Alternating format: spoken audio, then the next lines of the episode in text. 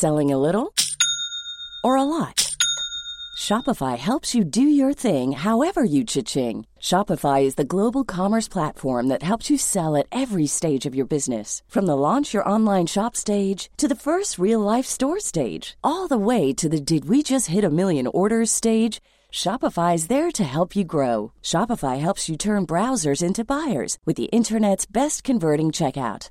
36% better on average compared to other leading commerce platforms because businesses that grow grow with Shopify. Get a $1 per month trial period at shopify.com/work. shopify.com/work.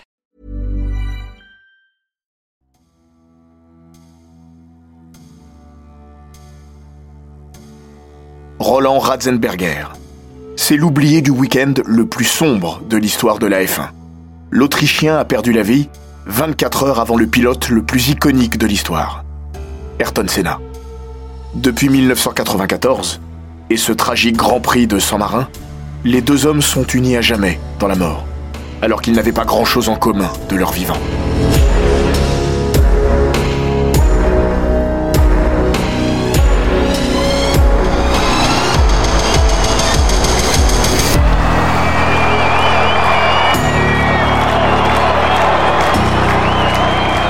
Bienvenue dans les grands récits d'Eurosport.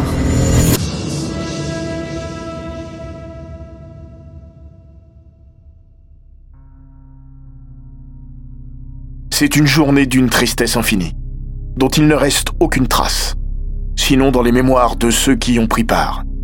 7 mai 1994, Salzbourg, cimetière de Max Glann. Devant la pierre tombale de Roland Ratzenberger, où est inscrite l'épitaphe Il a vécu pour son rêve, ils ne sont qu'une poignée à rendre un dernier hommage aux disparus. Les proches du pilote sont là, évidemment. Les amis sont rassemblés autour du cercueil du défunt également. David Brabham, Johnny Herbert ou encore Heinz Harald Frenzen. Les compatriotes enfin, Karl Wendlinger et Gerhard Berger. Et puis il y a Max Mosley, le président de la Fédération internationale de l'automobile. Le Britannique a renoncé à traverser l'océan pour l'hommage mondial rendu à celui qui était une légende de son vivant et fait désormais partie de la caste des éternels, Ayrton Senna. Non, comme les quelques pilotes présents à Salzbourg ce jour-là, Mosley est resté de ce côté-ci de l'Atlantique pour saluer la mémoire d'un oublié, Roland Ratzenberger. Ratzenberger, c'est le mort d'avant, le malheureux que tout le monde a rangé dans un coin de sa mémoire, sans savoir dans quel tiroir il peut bien errer. Son visage, aujourd'hui, reste une énigme pour le commun des mortels, parce que recouvert par le voile de l'oubli et l'aura incomparable d'Ayrton Senna, qui n'a que peu d'égal dans l'histoire du sport. Si tout le monde se souvient de ce qu'il faisait le 1er mai 1994, personne ne sait trop où il se trouvait la veille, le jour où la faucheuse a décidé de repartir d'Imola avec le butin qu'elle avait laissé sur le bord de la route, le jour précédent. Quand la monoplace de Rubens Barrichello, transformée en avion de chasse, s'était envolée au sens littéral du terme, avant de retrouver le plancher des vaches, et après avoir violemment embrassé un mur de pneus, sans train d'atterrissage évidemment. Roland Ratzenberger a perdu la vie au cours de sa 34e année. Même si, dans un souci d'allongement d'une carrière démarrée sur le tard, il assurait à qui voulait bien l'entendre qu'il n'avait que 32 ans. Non, l'Autrichien était bien né en 1960, trois mois seulement après un certain Ayrton Senna. Cette proximité temporelle est bien la seule chose qui réunissait les deux hommes. L'Autrichien a passé sa vie et sa carrière professionnelle à courir contre le temps que le Brésilien, lui, avait dompté depuis belle lurette. Lancé à toute berzingue en F1 dix ans auparavant, Ayrton Senna a déjà remporté trois titres de champion du monde. 41 courses et signé 62 pôles quand Ratzenberger atteint son Graal. S'aligner en Grand Prix avec la crème de la crème du sport automobile. Le jour où il décroche la lune, il appelle sa mère et lui dit, heureux comme un gosse, Maman, je suis en F1 maintenant. Tu n'as plus à t'inquiéter, c'est la discipline la plus sûre. Ratzenberger n'est pas un fils de bonne famille, et celle-ci ne goûte guère aux aspirations du fiston. Son père n'a aucune appétence pour le sport auto, et aurait franchement préféré voir son rejeton suivre une voie professionnelle rangée. Mais il n'a jamais tenté de dissuader le jeune Roland qui ne poursuivait qu'un rêve, piloter. L'Autrichien se paye son premier kart à 16 ans, avec son argent. La route d'Interlagos, où il participera à son premier Grand Prix en mars 94, n'est pas semée d'embûches. Elle ressemble à un chemin de croix. Et pourtant, ambition en bandoulière, le natif de Salzbourg croit en son étoile. De sa formation d'ingénieur mécanicien à la Formule 1, le pilote se faufile par tous les chemins de traverse possibles au cours de la décennie qui va le mener vers la discipline reine. Formule Ford dès 1983, Formule 3 britannique, championnat du monde de voitures de tourisme ou encore endurance au Japon, où il devient une petite célébrité locale, Ratzenberger trace son chemin et ira même jusqu'à participer aux 24 heures du Mans, dont il accrochera la cinquième place en 1993. Sa réputation finit par attirer les sponsors et lui ouvre enfin les portes du grand monde. L'écurie Simtech Ford, à la robe violette et aisément identifiable par l'un de ses sponsors, la chaîne MTV, fait également ses débuts en F1 en 1994. Simtech, c'est l'autre visage de la Formule 1 des années 90. De l'artisanat à peu de coûts et à l'huile de coude. Fondée par Nick Worth et Max Mosley en 1989, elle n'est plus la propriété que du premier nommé quand elle débute en F1, cinq ans plus tard. Avec une surface financière représentant à peine 15% de celle de la surpuissante Williams Renault, sacrée chez les pilotes et les constructeurs depuis deux ans, et qui vient de recruter Ayrton Senna pour remplacer Alain Prost. Simtech sait que sa saison inaugurale ne ressemblera pas à un long fleuve tranquille. Ratzenberger s'en fiche comme de son premier Noël. Lorsque l'opportunité se présente à lui, il n'hésite pas. Jean-Marc Gounon, pilote tricolore, aurait dû débuter le championnat du monde aux côtés de David Brabham, fils de Jack. Il n'en sera rien. Un peu court financièrement, il doit passer son tour. Roland s'engouffre dans la brèche. Il signe un contrat pour cinq courses avec la seule écurie du plateau dont le propriétaire, Nick Worth, est aussi le designer, à 28 ans. Comment Ratzenberger l'a convaincu qu'il était l'homme de la situation? Grâce à ses dollars et ses sponsors, évidemment. Mais pas seulement. Worth racontera Je n'imagine pas beaucoup de patrons d'écurie être impressionnés par un pilote comme Roland. Lui m'a montré ses qualités de pilotage au volant d'une Ford Fiesta qu'il avait louée. J'ai eu la frousse de ma vie. Doublé d'un coup de foudre. David Brabham, son éphémère coéquipier, est également vite séduit par Ratzenberger. Lui est fils de triple champion du monde. Et s'il s'est découvert une passion pour la vitesse sur le tard, a eu moins de soucis à monter dans un baquet de F1. Il y parvient en 1990 avec l'écurie Brabham. D'ailleurs, ce dernier se remémore Rien ne lui a été donné. Il n'a jamais vraiment été aidé par ses parents. D'ailleurs, son père n'avait pas envie de le voir piloter. Alors Roland s'est débrouillé tout seul.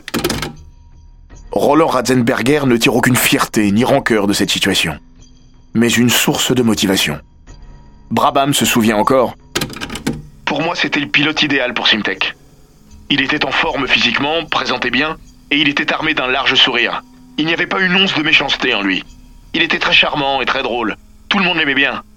Il était rapide dans la voiture, et il la comprenait parfaitement. C'était un apport considérable. L'histoire de Ratzenberger avec la F1 commence au Brésil. Par un faux départ. Ou pour être précis, pas de départ du tout. 28 voitures et 14 écuries sont sur les dents. 26 places sont disponibles sur la grille. Roland the Rat, surnom hérité d'une émission de télévision anglaise qui le suit depuis près d'une décennie, ne signe que le 27e chrono. Seul Paul Belmondo a fait moins bien. Son coéquipier David Brabham, qualifié en 26e position, à plus de 5 secondes du Paul Ayrton Senna, termine 12e. 4 tours derrière le vainqueur et futur champion du monde, Michael Schumacher. Simtech est là où on l'imaginait, en fond de grille, et même au-delà, ce dont Roland Ratzenberger ne peut se contenter. 15 jours plus tard, le F1 traverse le Pacifique pour y disputer le Grand Prix éponyme, à Haïda, un circuit que l'Autrichien connaît pour l'avoir arpenté durant sa carrière nippone. Cette fois, c'est la bonne. Il passe le cut. Son rêve est accompli. Dernier qualifié à 6 secondes de Senna, il terminera la course à la 11e place. Loin, très loin de la Benetton de Schumi. Mais l'essentiel est ailleurs. 11 ans après avoir donné son premier coup de volant en Formule Ford, il a fini un Grand Prix de F1. Ce sera la seule fois de sa vie. L'autodrome Enzo et Dino Ferrari est un circuit à part. Pas seulement parce qu'il se court dans le sens inverse des aiguilles d'une montre, mais par ses courbes rapides et ses vallons. On s'ennuie rarement à Imola. On aurait aimé pour une fois qu'il en fût autrement. Il n'en sera rien. La F1 s'apprête à vivre le pire week-end de son histoire, dont Rollo Ratzenberger sera l'un des acteurs principaux. L'épouvantable accident de Barrichello. La Jordan bloquée s'envole sur le vibreur, passe au-dessus des pneus, tape le grillage et s'immobilise après deux tonneaux. Dans un premier temps, les commissaires interviennent brutalement. Le jeune Brésilien est inconscient, la voiture a tapé à 250 km/h. Rubens Barrichello est déjà sorti d'affaire quand le week-end tourne au drame. Le Brésilien quitte l'hôpital au lendemain de son effroyable vol plané, apéritif d'un banquet funèbre. Sa Jordan et lui ne participent évidemment pas à la séance de qualification du samedi. Il n'y aura donc qu'un seul éliminé à l'issue de cette seconde séance. Les Simtek de Brabham et Ratzenberger sont menacés, comme toujours. Mais les deux monoplaces motorisées par Ford possèdent a priori un avantage sur la Pacifique Ilmore de Belmondo. Ratzenberger veut tout de même assurer le coup.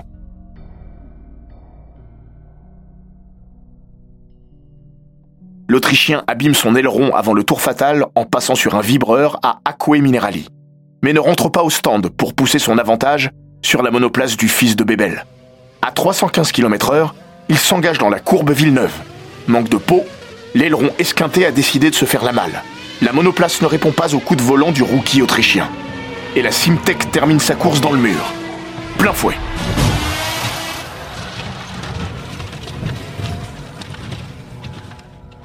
Le tout droit est aussi terrifiant que les tours de toupie que la Simtech enchaîne, jusqu'à son point de chute finale. Durant de trop nombreuses secondes, la monoplace numéro 32, complètement désossée et avec deux roues de moins, tourne sur elle-même jusqu'à la Tosa, comme on danserait avec la mort. Quiconque se souvient de ce début de samedi après-midi n'a pu oublier le plus terrible. La tête de Roland Ratzenberger, qui dodeline de gauche à droite, d'avant en arrière, jusqu'à se coucher inerte et laisser comprendre que le pire est arrivé.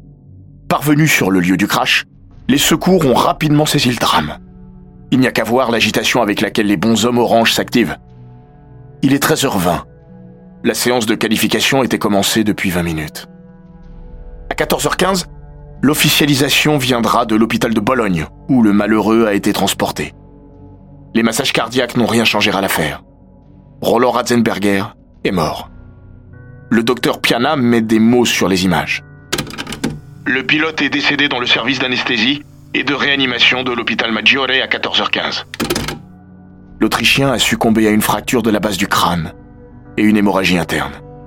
Interrogé après l'accident, Brabham se souvient. Quand j'ai vu les débris de la voiture et le résultat du crash, j'étais très inquiet. C'était l'endroit le plus rapide du circuit. J'ai regardé les images et rapidement compris qu'il était parti. La position de sa tête, sa visière légèrement relevée.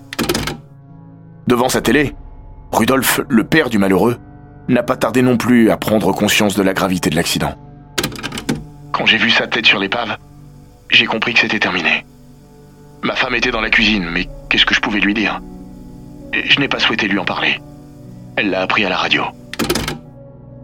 À quelques mètres du stand Simtech, un autre pilote est effrayé par ce qu'il vient de voir.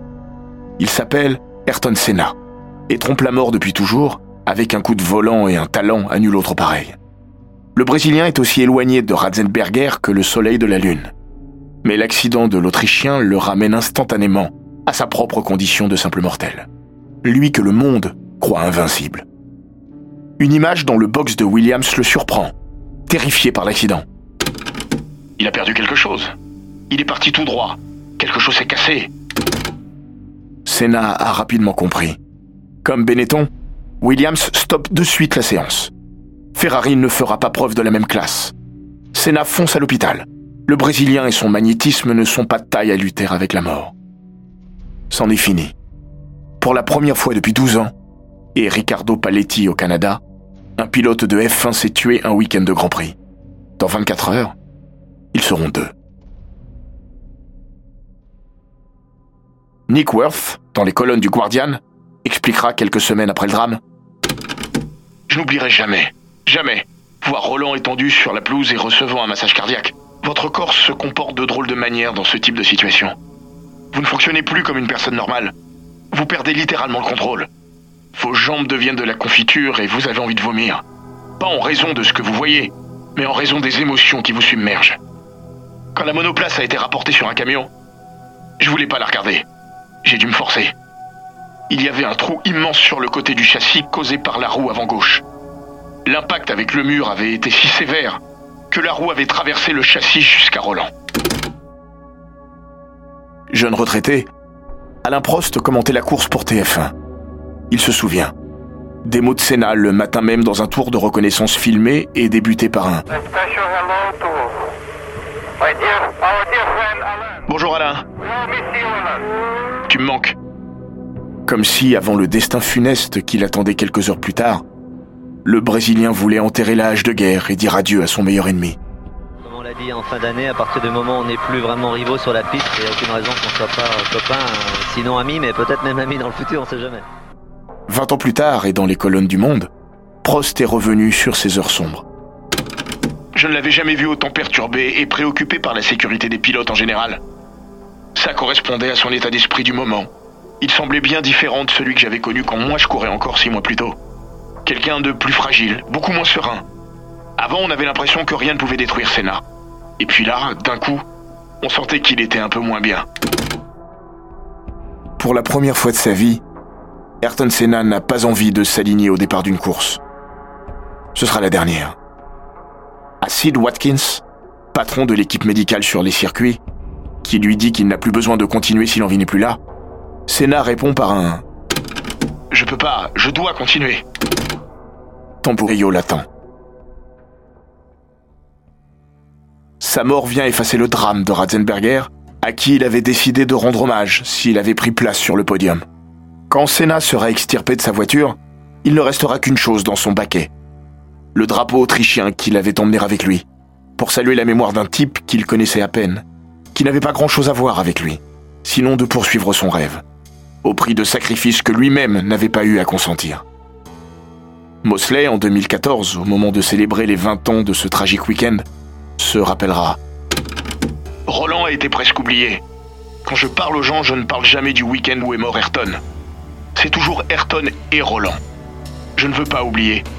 Et je ne veux pas que les gens oublient Roland.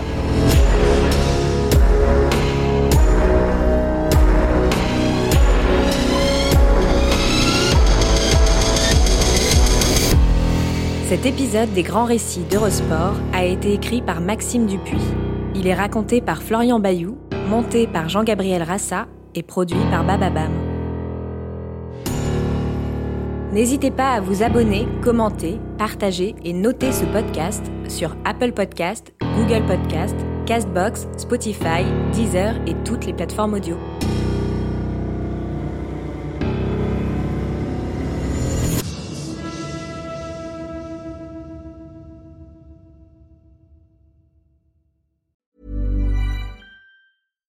When you make decisions for your company, you look for the no-brainers. And if you have a lot of mailing to do, stamps.com is the ultimate no-brainer. It streamlines your processes to make your business more efficient, which makes you less busy. Mail checks, invoices, legal documents, and everything you need to keep your business running with stamps.com.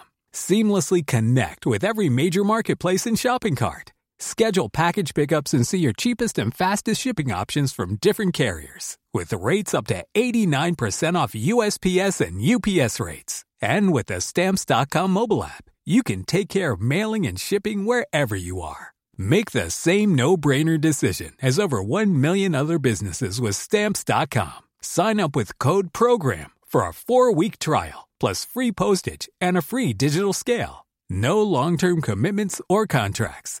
That's stamps.com. Code program.